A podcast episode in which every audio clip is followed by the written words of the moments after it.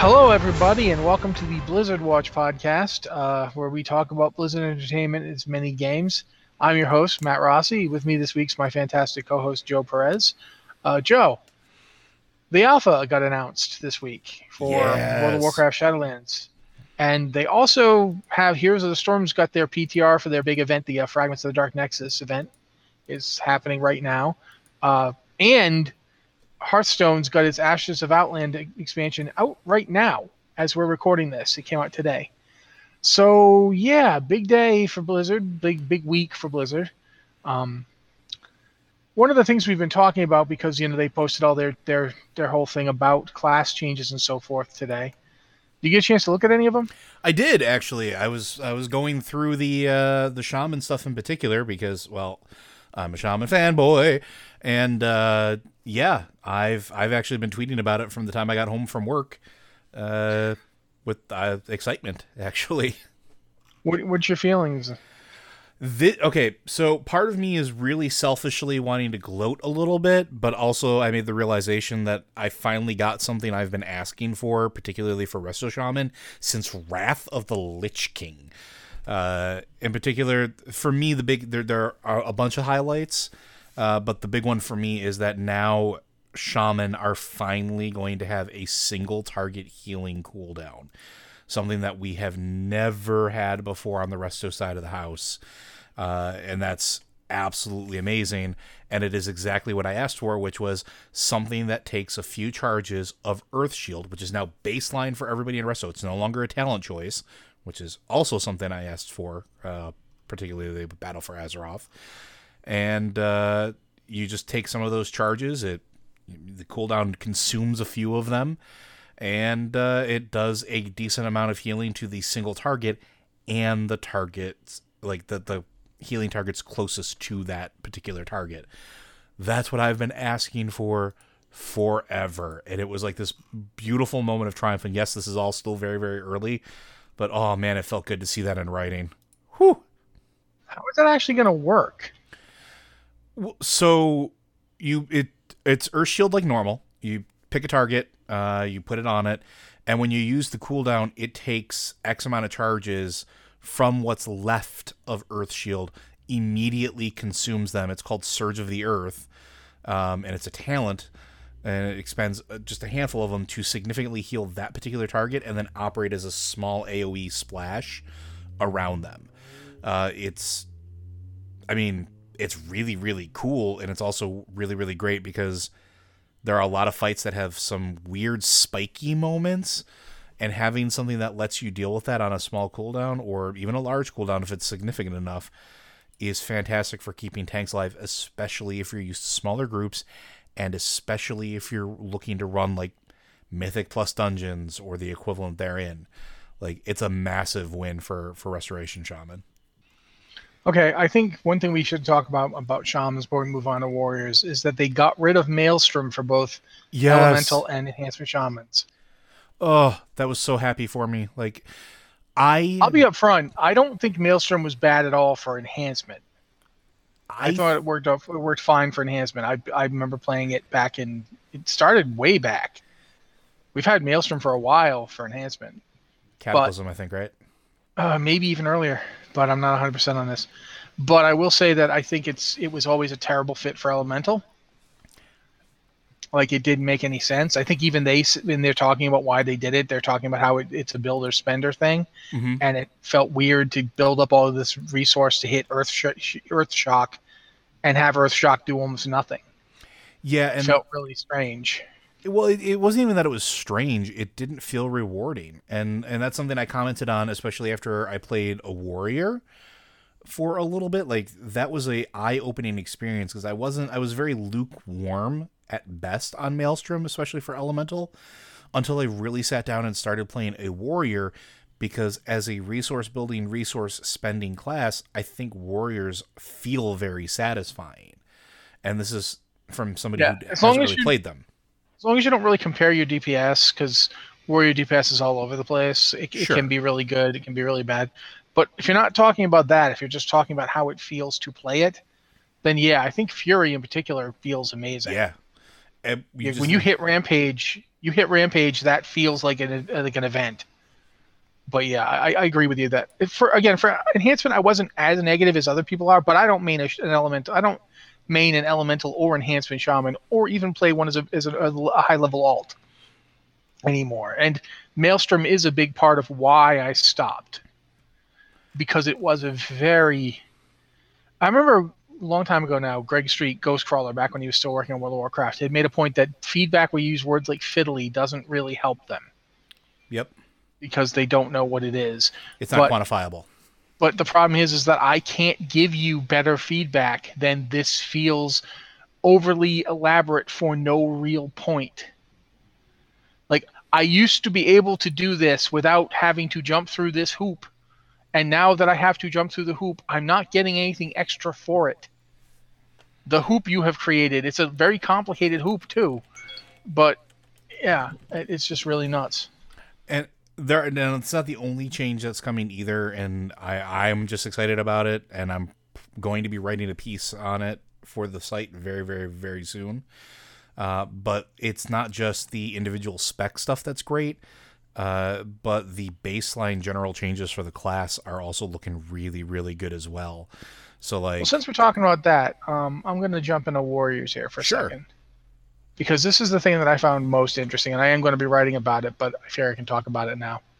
Um, they've added Execute, Hamstring, Ignore Pain, Shield Block, Shield Slam, Slam, Spell Reflection, and Whirlwind to all Warriors, regardless of their active, active specialization. Furthermore, Challenging Shout and Intervene are returning, and all Warriors can use them in, to turn the tide of battle. And Shattering Throw is also bad back as a new twist. It deals devastating damage against foes protected by an absorption shield. So warriors have a way to pop absorption shields now, um, which I think is freaking amazing. Um, they also gave us double time and war machine as talents that all specs can use. I, I, still don't know how that's going to play out, but I do know one thing: this move is the return of off-spec tanks for warriors. Yep. Because if you played in vanilla, or if you've played WoW Classic, almost nobody is a protection spec warrior tank back then, and the ones you had would be like the main tank of a raid group. Not e- and you'd have five or six warrior tanks, but in your forty man, but only one of them or maybe two of them were prot. The second one was usually not getting to do a lot either, uh, because you know it was you couldn't just switch a spec. If you wanted to switch a spec, you had to go back into town to respec. None of this. Okay, I'm going to switch to my off spec. No, you literally had to pay them money to do that. Um, so I think this is interesting. I, I, this this move is definitely along the lines of trying to make it viable to throw on a shield and taunt something and hold it as long as you can, for whatever reason. Um, I remember i think current current raid tier is the reason Well, I mean, that's It's certainly possible. I mean, for, for in terms of the emergency tanking option, yeah, I don't think current raid tier requires that many tanks. I I would disagree. Uh, uh, so there are a lot of encounters over the last couple raids. Uh, the uh, Eternal Palace in particular, uh, and Dazar'alor to a lesser extent, but like right now, as we're going through Ny'alotha, there are a lot of instances where having an off tank actually make a difference, and we've we've taken to like my group has been doing that with a feral druid spec into guardian affinity so that they could actually go into bear and do some off tanking things. But warriors haven't been able to do something like that in forever. And no, that's true. And It- but allowing I, I don't think it's. I, I do think it's interesting to see that because it, it's like I said, you know, there was a time where like warriors could just tank in any spec, and maybe weren't the best at it, but Mhm. it was good enough for like. I, I tanked all of classic of original I should say because I wasn't I don't play WoW classic but I was I tanked all of vanilla as a fury warrior and when I say all of I mean up to like um what's his name the dragon in Naxx the ice dragon oh um Sapphiron yes I tanked Sapphiron as a Fury Warrior, and it, it really didn't matter. It honestly didn't. There wasn't really part of that was the, pr- the problem with that was that prot wasn't very good, and that's just the way it was. But the other problem with it was very much. I mean, it was you could do it, and they haven't really been able to do it for a long time. I'm actually curious what they're going to do about threat, because they got rid of defensive stance and and you know berserker stance, and you all just have one stance. It just warriors are just warriors now. There's no stances anymore. Well, they baked it, they baked it into the choosing of the specialization, right? Like that was their big yeah, thing for the threat generation. If you're if you're trying to tank as a if you're trying to tank as an arms warrior, you're gonna need help. Okay.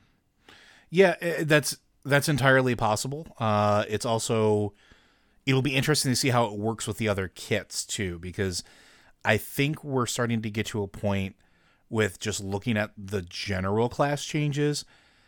I don't want to say it's like they're attempting to return to form a little bit, but back in the days of off tanks, there was a certain amount of assistance built into the rest of the classes in order to help facilitate that, whether it was threat drops, uh, you know, redirecting with hunters and things like that, uh, or you know, a cooldown or something for the off tank to generate slightly more threat to stay ahead of everybody else. So I'm wondering if they're going to start to do that a little bit and looking at some of the other changes that they're making with a bunch of the other classes, I wouldn't be surprised. And I'm oh god, okay I hope they that. don't do that. No, no, I'm not. Absolutely not. Anytime you have to depend on another class to use a threat wipe or to give you a threat assist, they won't do it and then they will blame you. So no, that's a terrible idea. If we're back to the days where I require a, a, rogue or a hunter to misdirect to me so that I can keep ahead of everybody, nope, bad, bad design, terrible design. Uh, but I mean, we're going to see what they do. I do think it's really fascinating to me to see how they've changed, like all that stuff coming back. Um, Arms Warriors are now getting Piercing Howl, uh, which is just amazing to me. They've redesigned Cleaves so that it applies deep wounds to everybody in front of you. Um, Dreadnought will now apply. The, you know how if you're a warrior who you've been using the the set that the uh, Azerite power that basically makes overpower worth using, they're baking that into Dreadnought, which I thought they were. I'm not surprised to see Azerite traits get baked in. I in fact would have expected to see more, but the seismic wave Azerite trait is being baked into Dreadnought, so that's interesting. Um, I was looking at there's some really interesting stuff, but some of it's kind of confusing. There's like warriors will be able to learn to learn onslaught, in which an enraged warrior's brutal an enraged warrior brutally attacks an enemy for a large amount of damage and generates some rage. Isn't that rampage? Like what? What's the difference? I don't. I hope they didn't get rid of rampage. Rampage is amazing. Please t- tell me we still have rampage. But overall, I mean, this is really interesting stuff for me to look at. The protection changes are all basically just talents. They're otherwise leaving protection pretty much alone. It feels like they really decided warriors don't feel like warriors if they're not like if you're if you're an arms warrior, that's all you are now. And if you're a fury warrior, that's it. You, you the, the idea of a fury warrior throwing out a shield and taunting something to hold it until you can get somebody rezzed, forget it. That fury warrior is going to be dead in two seconds. He's got nothing to keep him up. He's just going to die. Um, the at least if an arms warrior does it, they can immediately hit die by the sword, and they have a few seconds of just parrying everything. But if an if a fury warrior does it, they're dead. They're, they're not going to stay up. For, well, the only thing they could possibly do to stay alive is taunt, heroic leap as far away from the boss as they can, and wait for it to run over and kill them. Well, maybe that's, that's it and that's these changes will definitely get rid of that. Yeah, and I you, think that's you'll actually have a toolkit now. Yeah, so I'm I'm very excited about that. Well, and that and that goes back to some of the other general changes, like with the shaman stuff as well, like the fact that chain heal uh, is like becoming a baseline spell, healing stream totem becoming a baseline spell for all specs. Um, you know, starting to see those come back is kind of huge because now off healing can be a little bit better as well, and that's something like we're talking about off tanks talking about off healing is is something that we used to do back in the day too. We used to sometimes have to have somebody step like like you said long enough to get somebody res- resed or long enough to help that that off tank stay alive just a little bit longer and giving healing stream totem which is a smart heal and chain heal which is another smart heal to just every spec in that class means that elemental shaman that that enhancement shaman can sit there and help out with that load a little bit more um, uh, conversely, like seeing things like Lightning Shield, Frost Shock, and, and Flame Shock becoming baseline to every single class is fantastic, or every single spec, spec uh, for Shaman is fantastic as well. Uh, and the fact that Searing Totem is coming back is exciting because they're giving us a totem back instead of taking one away. Go figure. But well, at this point, we've got we've got healing stream totem and searing totem coming back. Well, he, for, healing for stream every, totem never every, left, but it's now it's every spec. Yeah. So that's interesting. Also, uh, I've actually been looking, like for instance, just for to pick a class that isn't warriors, and it's warlocks because it's right above warriors, so it was easy to scroll to. Uh, they're getting a bunch of curses back for yes. all specs. Um, I'll, I'll read the list. If you're a warlock, you're going to have Curse of Tongues, Curse of Recklessness, Curse of Weakness, and Curse of Doom. All warlocks. That's not limited to any particular spec. Uh, also, Demonic Circle apparently is all warlocks now. And there's a new talent called Tongue Tied that empowers spells lobbed at targets suffering from Curse of Tongues, causing them to seal the victim from receiving healing effects, forcing them to succumb to all incoming damage for a moderate amount of time. I don't know how that's going to work, but it sounds fascinating. Um, it doesn't say what it, it's. It's in the general changes, so I'm assuming that talent is for all three specs. Um, I don't know how good it will be, but it's it's interesting and different. Uh, you got anything that's not shaman or warriors or warlocks that, that you noticed? Uh, I noticed that they're actually trying to give hunters a little bit of a, a flavor upgrade too, which I thought was was interesting. Um, general changes: uh, arcane shot, eyes of the beast, hunter's mark, kill shot, scare beast, and tranquilizing shot are all uh, baseline, regardless of specialization, which is fantastic. Particularly kill shot and tranquilizing shot, because those are things that again can make a big difference, especially in smaller groups, having the ability to to either execute or or do a little bit extra damage at particular circumstances, but also tranquilizing shot removing enrages is massively huge in certain dungeons. Uh, but like Beast Mastery has a thing now where uh, after Beast, Bestial Wrath ends, depending on if you use uh, Venomous Bite, however many times you use it, gives you a another animal companion for a duration. It literally summons a snake, and however many times you used that ability increases the power of that particular snake companion, which is a weird, cool flavor thing for hunters, which I think is just absolutely fantastic. Like I'm a I my my hunter is mainly beast mastery. That's a cool little flavor thing. Um, you have new things like binding shackles, which is uh, causes enemies. This is from marksman uh, to become rooted by their uh, their baseline binding shot to deal less damage to the hunter for a short duration of the time. That's perfect for soloing and kiting. Uh, like they're, it looks like they're actually. I don't want to say they're they're starting to really care about the class fantasy, but it's like it almost feels like they're looking at what makes these classes fun and iconic again, something that they, we've been waiting for for a while and it's. I think they tried the to do that. They tried to do that in Legion, but the problem with Legion was that there was a ton of other stuff happening at the same time. So yeah, uh, I will. I'm going to make paladins possibly upset depending on when you started playing a paladin. I think at this point, uh, a lot of paladins who came in after Wrath will never know that this wasn't always the case. But Holy Power is not going anywhere. They're I not know a lot of them were power. upset about that. no, uh, some paladins hate Holy Power. They do not like the getting and spending aspect of Holy Power. They they call it uh, combo points light, and there's a certain degree of validity to that. Um, I I actually like my Ret Paladin because she's Dark Iron and she looks really cool when she does things. But what what you will be getting, um, I will I will break this out for you. You're gonna get this is for every spec. Blessing of Sacrifice, Hammer of Wrath, Sense Undead, Shield of the Righteous, Turn Evil, and Word of Glory. So now your Paladin will be able to become evil, just like Arthas. You're gonna have that moment where you you know you get angry enough, you hit the turn evil button, and you'll come. you know Death Knight. I assume. I don't know. You just you just you hit the button and then you just murder a town of villagers. I guess. Ah! I don't know. I just always like that it's called turn evil. It's like, no, don't hit that button. Oh no, the paladin's evil, man. Well, they can't call it turn undead because it does more than that. But well, if, if, it turned undead, you just turn undead. You're like, well, no, I re-rolled horde. That's what I wanted.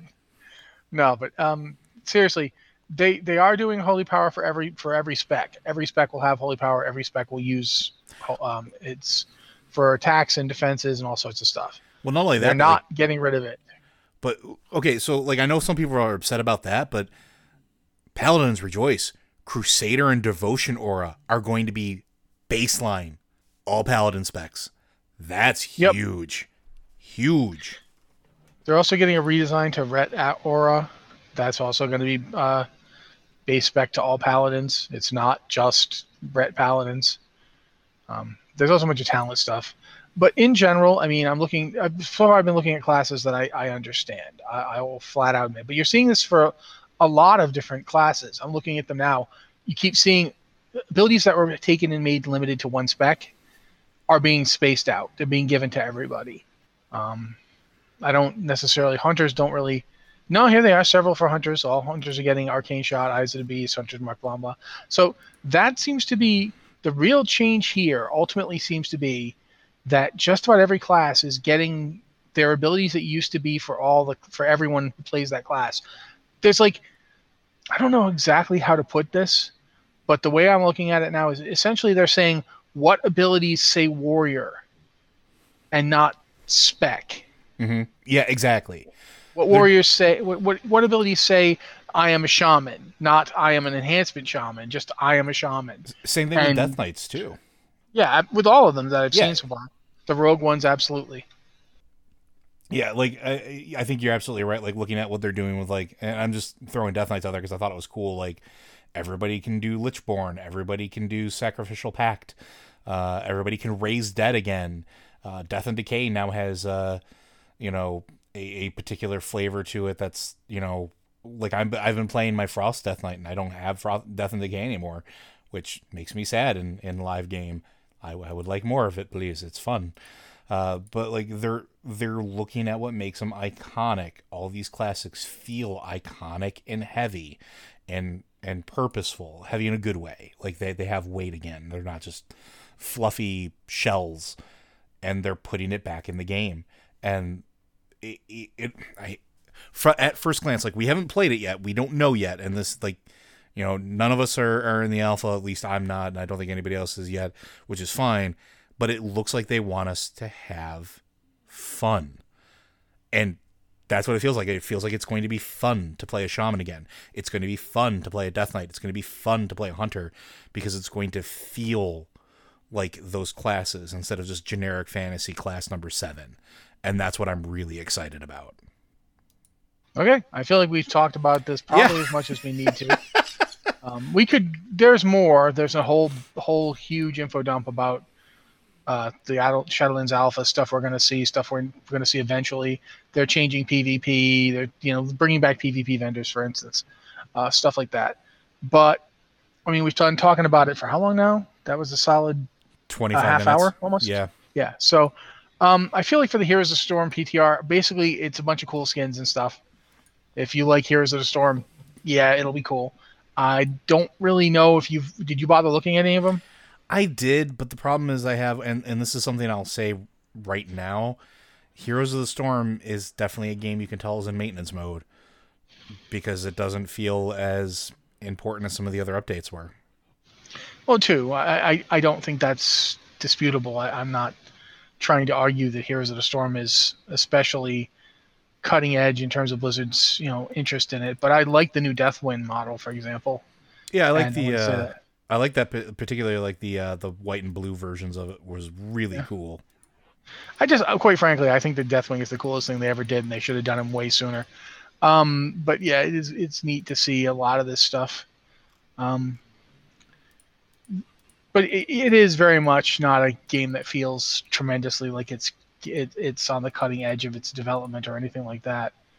Um, that being said, I do really like I just about every skin here looks cool. Um, there's some awesome new mounts. There, that, that very Drust looking mount, I want it, and I want it yeah. in WoW.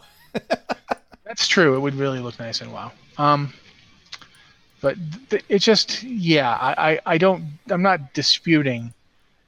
Like, I don't know what the heck a Nexus Beast even is, but okay, we could probably have had that in WoW. Um, various Nexus Beasts. Sadistic Dark Nexus Gul'dan yeah, because Gul'dan needed the help, guys.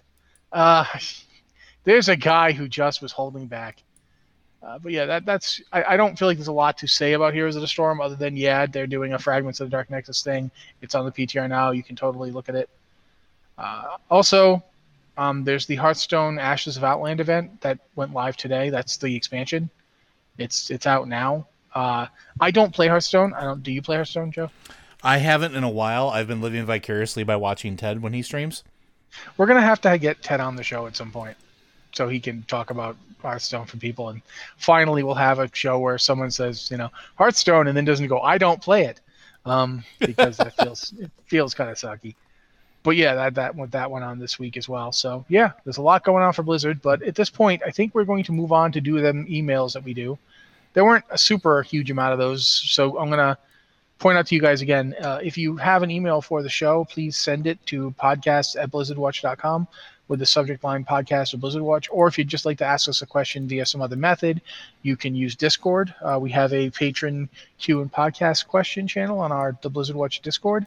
And if you're a patron, you can go use that to ask us questions as well. Um, we, we do. I checked this week, and there, all the questions were for Lore Watch. I considered stealing one anyway, but I didn't because I'm a good person. Um, so yeah, uh, Joe, you don't mind. I do not mind at all. Uh, hello, Joe and Matt, waving to Anne in the distance. Questions from Salmus, the alchemical rogue. BFA added several kinds of content that come with a ticking timer. The first one was Island Expeditions. The second one was Horrific Visions. There may be more, but those are the ones that come to my mind. For me, timers add a level of stress that is unwelcome and far less enjoyable. Much of my enjoyment comes from exploring an area and interacting with what is there, allowing me to ask what the lore implications are of what I find. Uh, period. Island expeditions quickly became exactly the same, no matter what the island was or what the mobs were. I find I just don't want to do them because of the stress and sameness of my experience. Horrific visions are only now becoming fun for me to stealthily explore now that my cloak is level 12 and my sanity doesn't immediately drain away. My questions are Is there a design opposition between timers and exploration that creates a problem in the core gameplay of World of Warcraft for you? Do you find the inclusion of timer adds or detracts from your fun overall in the game? Are there aspects of the game that you find more fun now that timers are active? I welcome your input and thoughts about this. Thank you for enriching my life and story. miss out. Well, first, you're welcome, and thanks for your continued support. I'll let you go first with uh, these, Matt. What do you What do you think? What do you think of timers? I've never really been a big fan of timers. Uh, I I don't I like the horrific visions, but at the same time, I don't find them tremendously compelling content. Although my real problem with horrific visions is absolutely not the timer; it's the penalty for failure. Uh, I think that failure shouldn't cost you, you know, weeks. If you fail, that's it. You you spent your your thing. It's done. You if you don't have one left, you can't go back in. There's a lot of stuff about that I don't like. I feel like when looking at what horrific visions have to teach us for the future, one of the things they're going to teach us is that you don't want to make this kind of content something that you can't just do. I think the concern was to a certain degree that they were afraid people would literally just park themselves in horrific vision and just go and go and go and go and go, try to farm gear out of it, try and get better and better and better, and just do nothing but that until they mm-hmm. were absolutely sick of them. And I get that concern, and I understand why that concern exists but I think to a certain degree, that's almost okay. Like I don't know. I I, I feel like Torghast needs to learn from this. But in terms of timers, since you mentioned timers both in Horrific Visions and in Island Expeditions, some things I, I feel like there's ways to have things that have end conditions and that won't just go forever without a timer. Um, I think Warfronts are a good example of this. I know everybody hates Warfronts. I don't hate Warfronts. I like them. But like them or hate them, one of the things about Warfronts is a Warfront has an end goal, and it ends when you get to the end goal. So instead of it, you have 15 minutes to finish this. Good luck. Uh, you can get more time if you do X, or you know, because that's what horrific visions are, right? Yeah. Horrific visions, the sanity mechanic is, it's the timer is based on how much sanity you're losing, and you can extend it out and you can get various ways to get more sanity and you can lose sanity slower. So you can offend there's various things you can do to that timer but it is ultimately a timer. The thing with the warfront is there's no timer. The warfront could theoretically last forever if everybody in it didn't feel like finishing it. And that that's yet that almost never happens. I've never done a warfront where people were like yeah let's just hang out here. Yeah it's great. Let's just live forever in, in See, Alterac. And I and I have though. I've had war fronts where people have been farming things or looking for specific things, and don't want to move the war front forward. And I don't know if that was just an early experience because before they understood like rare timers or things like that in the war fronts. because when you're in a war front, there are still rares that pop up. Uh, so I don't know if it was just something that the mechanic wasn't fully understood and people wanted to sort of camp it out. Um, but I'm the opposite of you, I think, in that regard. I think, I mean, I agree that I think there's a balance point, but I don't mind timers depending on what they're applied to. Um, I would rather have a timer, like an actual timer that says you have X amount of minutes to finish this, than something like uh, the horrific vision sanity deep or like decrease or, or draining, uh, because the horrific vision sometimes feels out of control with something that you should have more control over and it just sometimes feels really bad whereas if i know i only have 10 minutes i only have 10 minutes there's i don't have to worry about am i doing everything exactly right to be the most efficient or get it out of this um it, it's a See, weird it's a weird mixed bag for me like I don't see how that works for you. I got to be honest. Knowing I only have 10 minutes means that I in fact do have to be as efficient as possible. That's that's in fact exactly just, what it triggers in me. Is that yeah, I think know, I'm not doing it efficiently thing. enough. I'm not doing it efficiently enough. I'm I'm uh, look 5 minutes are already gone. You know, that that would be what that does for me. Uh, but you know, I, like I said, I I do feel like I don't feel like timers are an inherently bad thing to do but I do think that they are the kind of thing that when you do them, that there needs to be if you're going to have a mechanic like sanity. Sanity, to my mind, has too many different ways you can extend and reset it, and that gets kind of uh, like it gets kind of complex after a while. Like he mentioned this. Uh, I'm sorry, Salamis. I, I can't. I'm not sure if Salamis is your name. Like I don't know how to pronounce it, but one of the things you said was that you know now that your cloak is up to level 12 you're not as worried about it because you can take your time before your sanity ticks down and between that and the titan research and you know the, the the globes you can summon that give you more sanity and you can hit the thing on your cloak to just make it so you don't lose sanity it, it's like could we scale that back i feel like there's like five different things i could possibly do to reset eventually effectively there's five different things you can do to reset the timer and that's weird to me. Like I feel like what at what point do we need a timer if the timer is going to basically have so many different ways it can be reset and slowed down? It's like, like imagine if you were like playing a game and it's like you know then you've got 50 minutes to complete it unless you have the magic basketball then it's 30 minutes. Like why why does the game change when you had a basketball? Why does the magic basketball make this basketball game take longer? Yeah. No, that, I don't think it's bad to have a timer and I don't necessarily think that the uh, horrific visions is doing it wrong. I just feel like it's very involved. I, I think so too. Uh, and to go back to the root of the, the question, I think there is a sort of design philosophy. Uh, they're at opposite ends of the spectrum, right? Like timers versus exploration will always be at opposite ends of the spectrum. And I like it best when certain things give players the option to choose how they interact with it. So, like, if you were to have, it, to me, it's a lot like dungeons, right? And like Mythic Plus dungeons. When you do a Mythic Plus dungeon, you're on a very tight timer. It's not meant for you to go exploring. It's not meant for you to worry about the lore of, of that particular instance.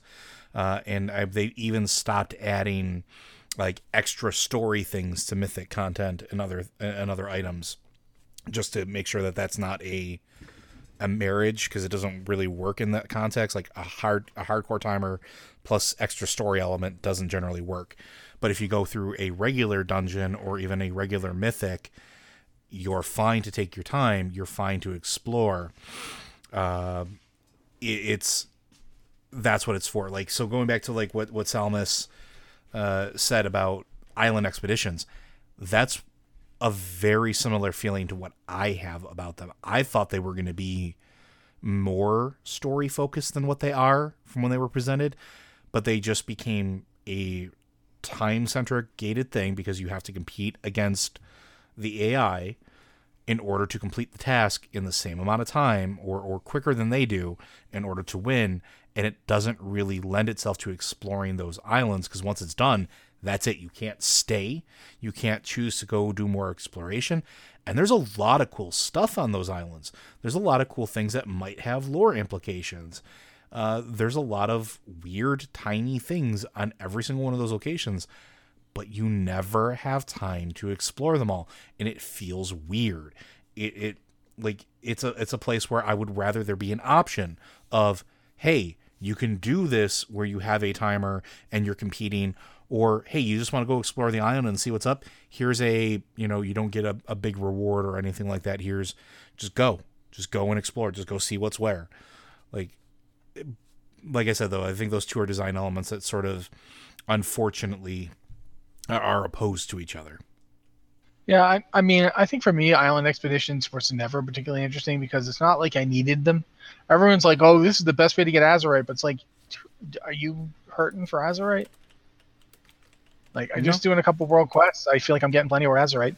My low level alts are like got like level 79 and level 80 on that necklace. Like the characters I've barely been playing. I, I don't feel like Azerite's Azerite's not a draw. Um, the the weird Island Expeditions and Warfronts both did this, and I think it's strange for both of them. They both basically tried to to do. They did improved AI, and the AI is better. Oh yeah, and much not, much better.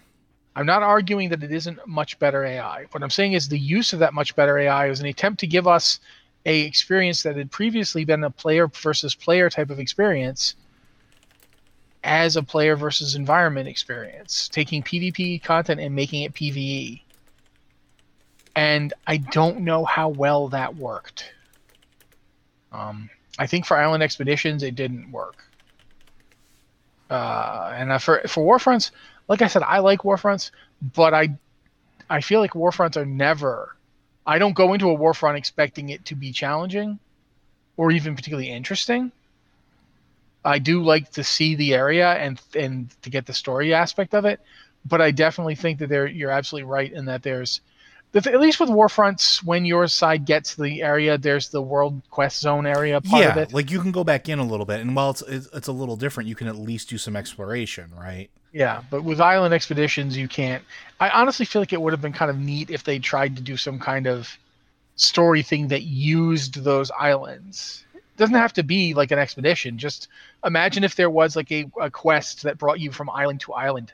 Yeah, like looking for you know some call, weird little thing or something call it a scouting mission. Call it like you know the the calm before the storm, where you know both sides are, are eventually going to try to take these resources, but before then you have to scout them out, and there's no pressure. Like that would have been cool. Something that lets you just kind of go there and, and poke around. Because there's a lot of new areas, a lot of new like there's a Vrykul one, there's all these different places. It's interesting to actually get to see them. Um, and I've I've heard a couple of like, one of the reasons I stopped doing island expeditions was at least twice I think I lost us the fight because I was busy going oh wow. Yeah. What's the deal with this? And same. you know, or trying to get that sword. Finally did get that thing but I had to buy it. But yeah okay I think basically what we've we're we're veering away from the concept of timers. I think Joe's dead on though in that there is a certain amount of tension in the game between this is content that you are just meant to get as good at it as you can versus this is content for you to explore and play in. Um, and I, I, definitely think there's there's a room for places like Mythic Plus Dungeons where you know going in this is not the place for you to be like you know ooh what's his speech going to be? Mm-hmm. this is the place where we you know no go go go. We're going to pull them now. We're going to pull them onto the bridge. Okay another group. We're going to pull them too that sort of thing it, it's it's a different experience if they, you know, imagine if they actually had that for Warfronts. Like they tried to do it with heroic Warfronts, but it was kind of like too little, too late. But if they actually had a Warfront, you know, versus here's the exploration Warfront versus this is the Warfront where you must be rigidly, you know, as good as you possibly can to get through it. I think that that's a different aspect of the of the game, and it, it can work. It just feels like it's not for you, and that's fine. Uh, I don't. I think to me, for a certain degree, I don't know if I'm all that into time content either. Yeah, uh, and and it's not the expectation that everything has to be for everybody. There's always going to be things that certain people like and don't like. Um, it's just it time content is interesting to me in the regards of it feels like the one thing that isn't a balanced player experience versus the rest of the game. Like I, I don't know, it, it's it's odd to me, but I think I think hopefully that answers your question, Salmus. Uh, we can always talk about it again if there's more that you want us to unravel. Our next one comes from Easy Target, our troll hunter friend on Alderman. Hi, Watchers. Time walking, timeless isle. That's it. That's all he says. What do you think? Do you want to go back to the timeless isle as time walking at level content, quote unquote?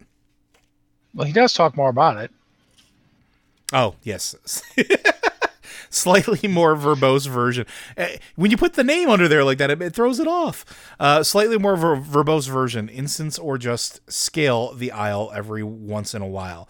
Have a random raid boss in the central pit weekly, uh, weekly dungeon gear, 50 or so time walking badges per week, and maybe a flask or potion for current spec.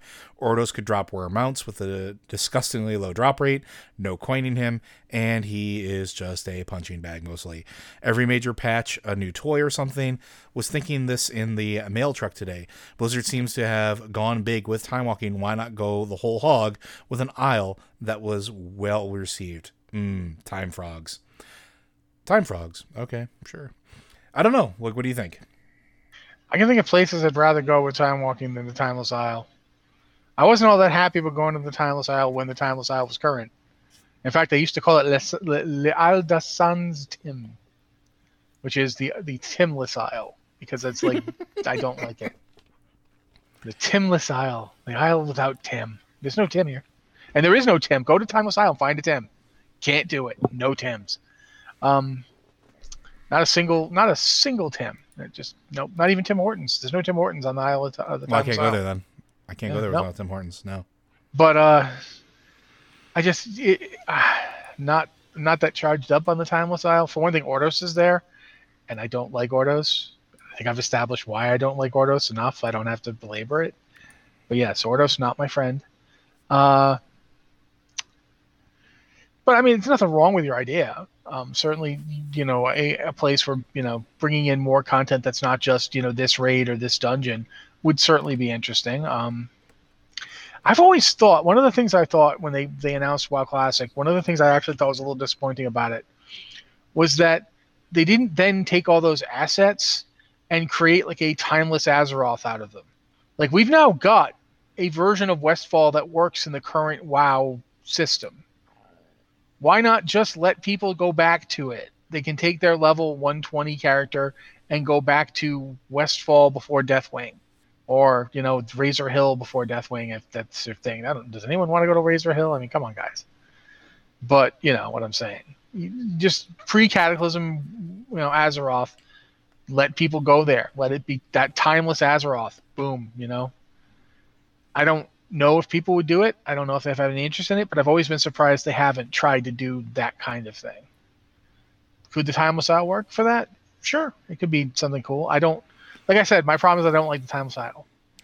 Yeah, I'm not the largest fan of the timeless isle, uh, as far as content goes. In particular, I thought it was, it was okay. Uh, I didn't really do it as much as as other people did. I didn't spend a whole lot of time there, and it's not something I would really voluntarily go back and do. But I like the core idea. I like the idea of a place that sort of evolves or changes every so often. Not necessarily like a time walking thing, but maybe at level it evolves or or it changes and it, it rotates in some manner. Like the idea the idea of the timeless isle was always that it was sort of this thing removed from the stream of time it never felt like that. It never felt like it was removed from time. It just felt like, yep, here's another island to go to. So maybe spend a little more time like that. Like I remember going to the Caverns of Time for the very first time and looking at a place and being absolutely floored because that felt like a place that was timeless. That felt like a place that had all of these these bits, these these bobs from all over the place that were just sort of mashed together in this one nexus and it felt like the place was completely removed from the rest of Azeroth. That felt timeless to me. That felt kind of cool and important. And something like that, maybe one week there's, uh, you know, the Hyjal invasion starts bleeding into it, or, or maybe we relive some of the classic moments of or iconic moments throughout the history of Azeroth, where, you know, maybe it's the Molten Front uh, with the war in Hyjal. Maybe it's I mean, I don't know. There's so many different random events that could possibly bleed into it that players could have to deal with. They could do something that's really cool and does feel removed from time. It doesn't necessarily have to be the island. And there could be rewards with it. It could be something that drops, you know, some loot or uh, badges or whatever to reward players for going and doing it. And I wouldn't mind something like that. I wouldn't mind something that gives players options and and rotates the content and feels a little bit more mystical than what we got before. Because I think that was always my problem with the Timeless Isle. It didn't feel like a Timeless Isle. And it might be really nitpicky.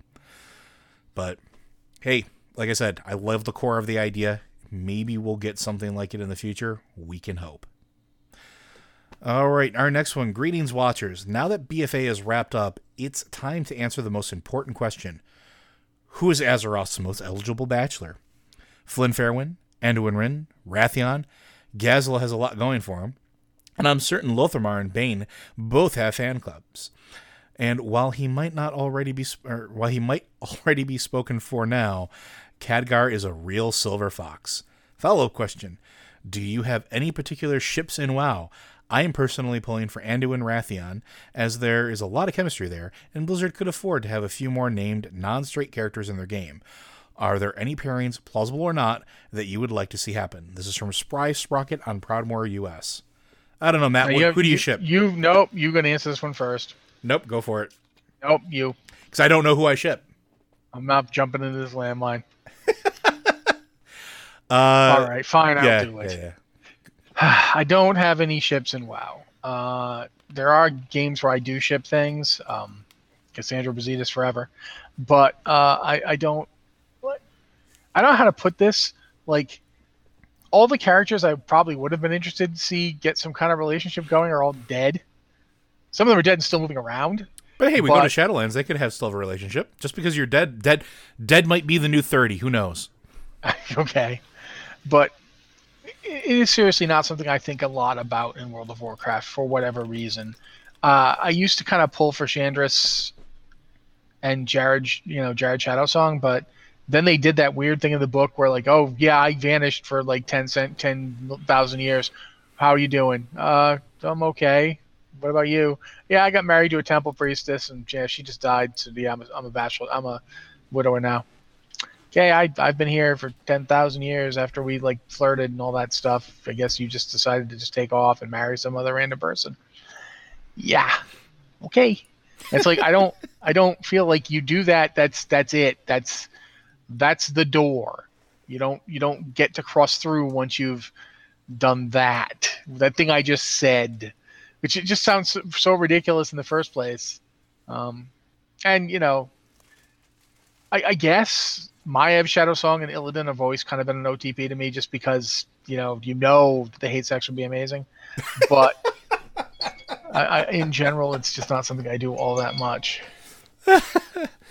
I'm in the same camp. I'm I don't really have ships in WoW.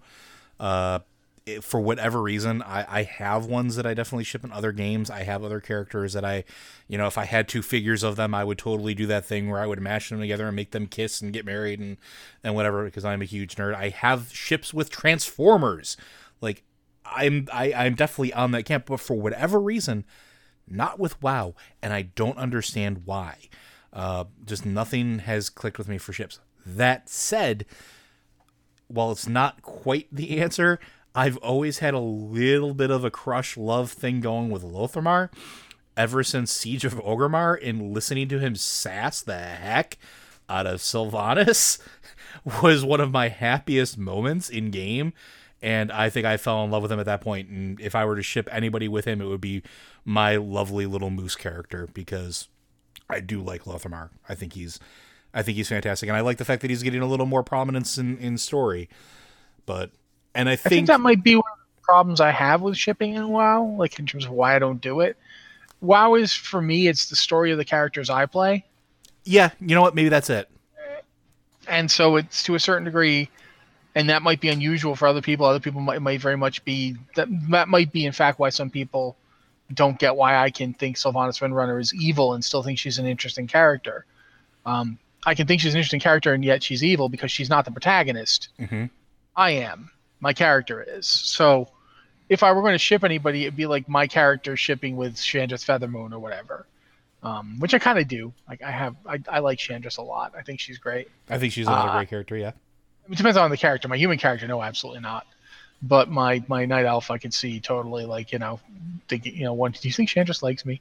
Sort of thing. Um, but in turn, yeah, I, I think that might be part of the problem. Is So I just don't I don't care enough about the characters in WoW.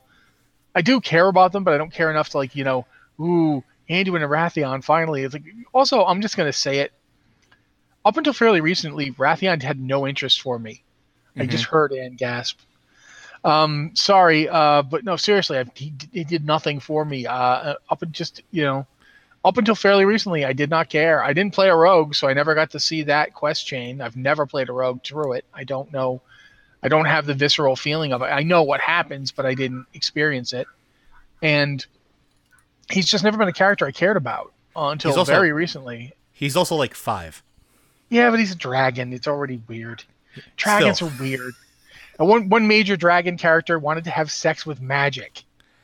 Literally, you know, Kalecgos and Anveena. Anveena was the sun whale. She was literal magic. He wanted to have he wanted to have a relationship with magic. And when he couldn't have a relationship with magic itself, he went and found Jaina Proudmoore. Yeah, there's was like, oh, dragons are weird, got- man. you've got issues, Kalec. That's all I'm saying. You've got issues. Now, I'm going to throw this out there, and maybe, just maybe, and I've heard I've heard rumblings of people wanting this before. Would you play a Warcraft dating sim with your, if your original character going through? Because I sh- I'm normally not a dating sim person. I would play the hell out of that game. See, here's the thing. In order for me to play a dating sim, it has to disguise itself as a Bioware game. Okay, that's going to be my quote of the week. But that's what they do. I mean, that's that's like that's been like the, Dragon Ages. It's been your your Mass Effects, and then it's been games that are based on them, like Greedfall and even Knights of the Old like not Knights of the yeah Knights of the Old Republic had that a little bit. Knights of the Old Republic Two had it. Um, the Old Republic has it, which is really weird in MMO. Like you don't know how strange that is till you try it in an MMO. The Kira Carsen relationship, man. You know, that's that's you know, if, if somebody out there right now who plays Star Wars: The Old Republic is like Kira, and just you know starts staring off into space and dreamy music is playing in the background. So so you could do it, and you could do it various ways. But for me, if it's a dating sim, it has it has to disguise itself so that I'm, I'm not spending all my time trying to get birds to pick a girlfriend. Meanwhile, I'm Um, getting excited at the prospect of a dating sim that involves me dating weaponry from a dungeon. Yeah, but then, then it, that, it's got the weaponry and dungeon aspect to it. So exactly. But yeah, so hopefully that answers your question. Sorry, Surprise Rocket, we're not huge shippers for for WoW unless it's our uh, our original our OCs involved in that mix. Uh, our last question is from Cartel, a Tauren warrior on Mal uh, Malfurion US. Uh, Tauren Pride, showing strong. Uh, hello, you magnificent snowmen. Uh, I was wondering if you were going to adapt each of Blizzard's big franchises, Warcraft, Diablo, StarCraft, Overwatch, into tabletop RPG format, how would you do it? What game system would you use? I know D&D and well, that's it. But I've always been interested and you two seem to like to talk about RPGs. So there's a chance to go ham for a while. That might be an understatement that we like RPGs. Whew, go for it, Matt. what the hell are you talking about? I don't play RPGs. Yeah, we hate it. It's not like we Uh, run yeah. games or anything. Oh, okay. All right. Uh, I haven't really thought about this too much, to be completely honest. I feel like Diablo and Warcraft you could do pretty easily in D&D 5e. I think so too. Yeah. I'd actually like rather I'd rather try Pathfinder and see what I can do there because I, I think Pathfinder 2 is a better system, but it's a very crunchy system. I think I, I was gonna say I think Diablo would work well with Pathfinder 2 because of the crunch, because it feels Yeah. like those two would be married together, right? That, that feels like it would work pretty well. Um, there's also like, for instance, I, I've still got a fondness in my blood for GURPS. GURPS We were is just like talking about that. GURPS is one of those game systems that has never been the best system for anything. You know, it is it is as it's named. It is a generic universal role playing system. It's it's generic and universal. You have to do a lot of work in GURPS to model whatever it is you're trying to model, but you can do it and it will you could probably do any of these games with it. but it's it's got a lot of fiddliness to it. It's got a lot of stuff like you know, in order to model this, you need a 750 point character. Uh, I remember one time we were playing GURPS and we we did decide to go supers, and then we decided we were going to go like like Grant Morrison Justice League level supers. Um, do you know what the the post crisis late 90s Superman? Do you know how many points you need to really get him? I know. Five thousand. Five thousand points. Because that's what it took to model him out. Um, stuff like, for instance, at one point Superman pushes the moon to keep it from crashing into the Earth. The moon weighs a lot, guys, and granted, you're not pushing the moon like you know you're not. It's like you're doing a handstand and making the moon not hit the Earth. And I'm sitting there going, oh my god, he's doing like. And this worst part is it was electromagnetic Superman. It wasn't even like our regular Superman. So he did it with magnetism. I was gonna say, uh, Black Black Owl in the uh, chat says uh, that he's only 1200 in champions. yeah. Well, it depends on how you do him. Um, oh, if it's even post crisis, yeah, I'd say 1200 points in champions. But yeah, that's for Overwatch. Actually, I think for Overwatch, um, you could you could do a really good job with like if you it, there's a lot of different powered by the apocalypse games out there. I yep, I was going to suggest and, that because of the narrative driven. Yeah, I think Overwatch would work really well as a powered by the apocalypse game. Um, I think because it's partially because the narrative build, the narrative drivenness of it, and partially because Overwatch is about a couple of big abilities, like and they that's modelable really well with moves. Mm-hmm. Like your ultimate is your big move, and you stuff like that. Um, trying to think for for StarCraft. I have an answer. I think. Uh, I was gonna say 40k, like the 40k version no. of Warhammer. That's... No, it's it's way too crunchy for mass combat. Um, okay, yeah, good point. I, I've played. I mean, I've played a lot of of uh, the 40k RPG, and it's it's really crunchy. Like the 40k RPG rules would work well for Diablo, um, just because. I think if anything, they're a little. I think they're a little too crunchy for Diablo. They, they which is saying something. Um, yeah. Instead, I think if you're looking at something like, let's say, Warcraft RTS slash uh, uh, StarCraft, the Conan RPG from several years ago was probably one of the best mass combat rule systems I had ever seen. And that's what you would want.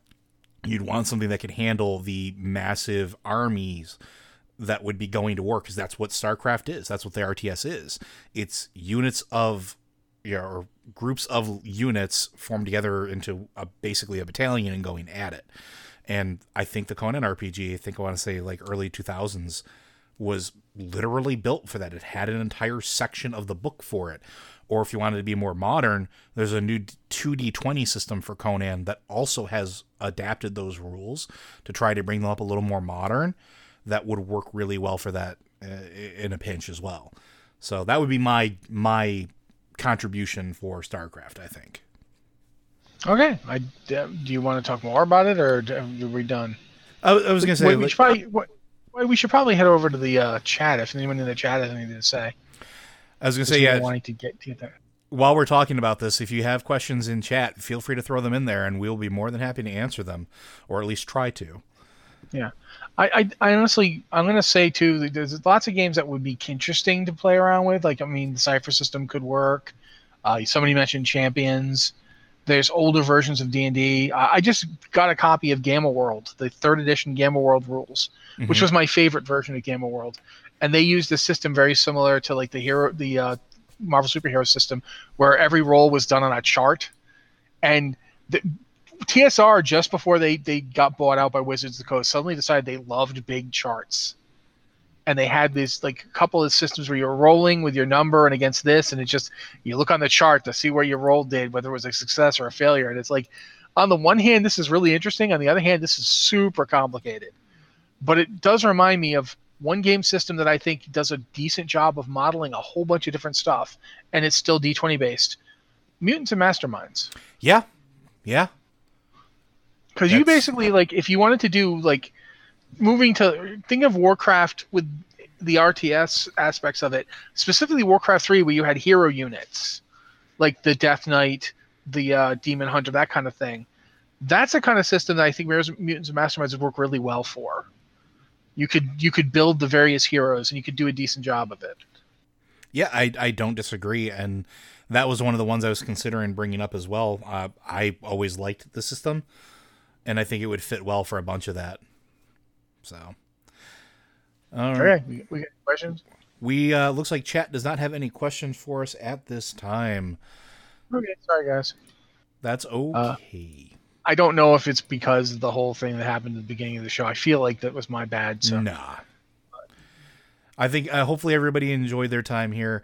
Uh, Blizzard Watch is made possible due to the generous contributions at patreon.com slash blizzardwatch. Your continued support means this podcast site and community is able to thrive and grow. Blizzard Watch supporters enjoy exclusive benefits like early access to the podcast, a better chance at having your question answered on our podcast or the queue, and an ads-free site experience. All right. Well, thank you very much, Joe. Remember, guys, if you have questions for us, you can ask us in the chat. We're going to do that. We're going to keep looking in the chat. So if you're here live with us, we will look in the chat. And if you've got questions, we will try and pick them up. Uh, you can email us at podcast at blizzardwatch.com, the subject line podcast or Blizzard Watch, so we know it's for this show. Uh, or I'm going to start stealing questions from Lore Watch. I'll do it. I'm crazy. Uh, or you can go to our Patreon and you can go to the Q podcast questions for patrons. That's a channel. You can find that and ask questions there as well.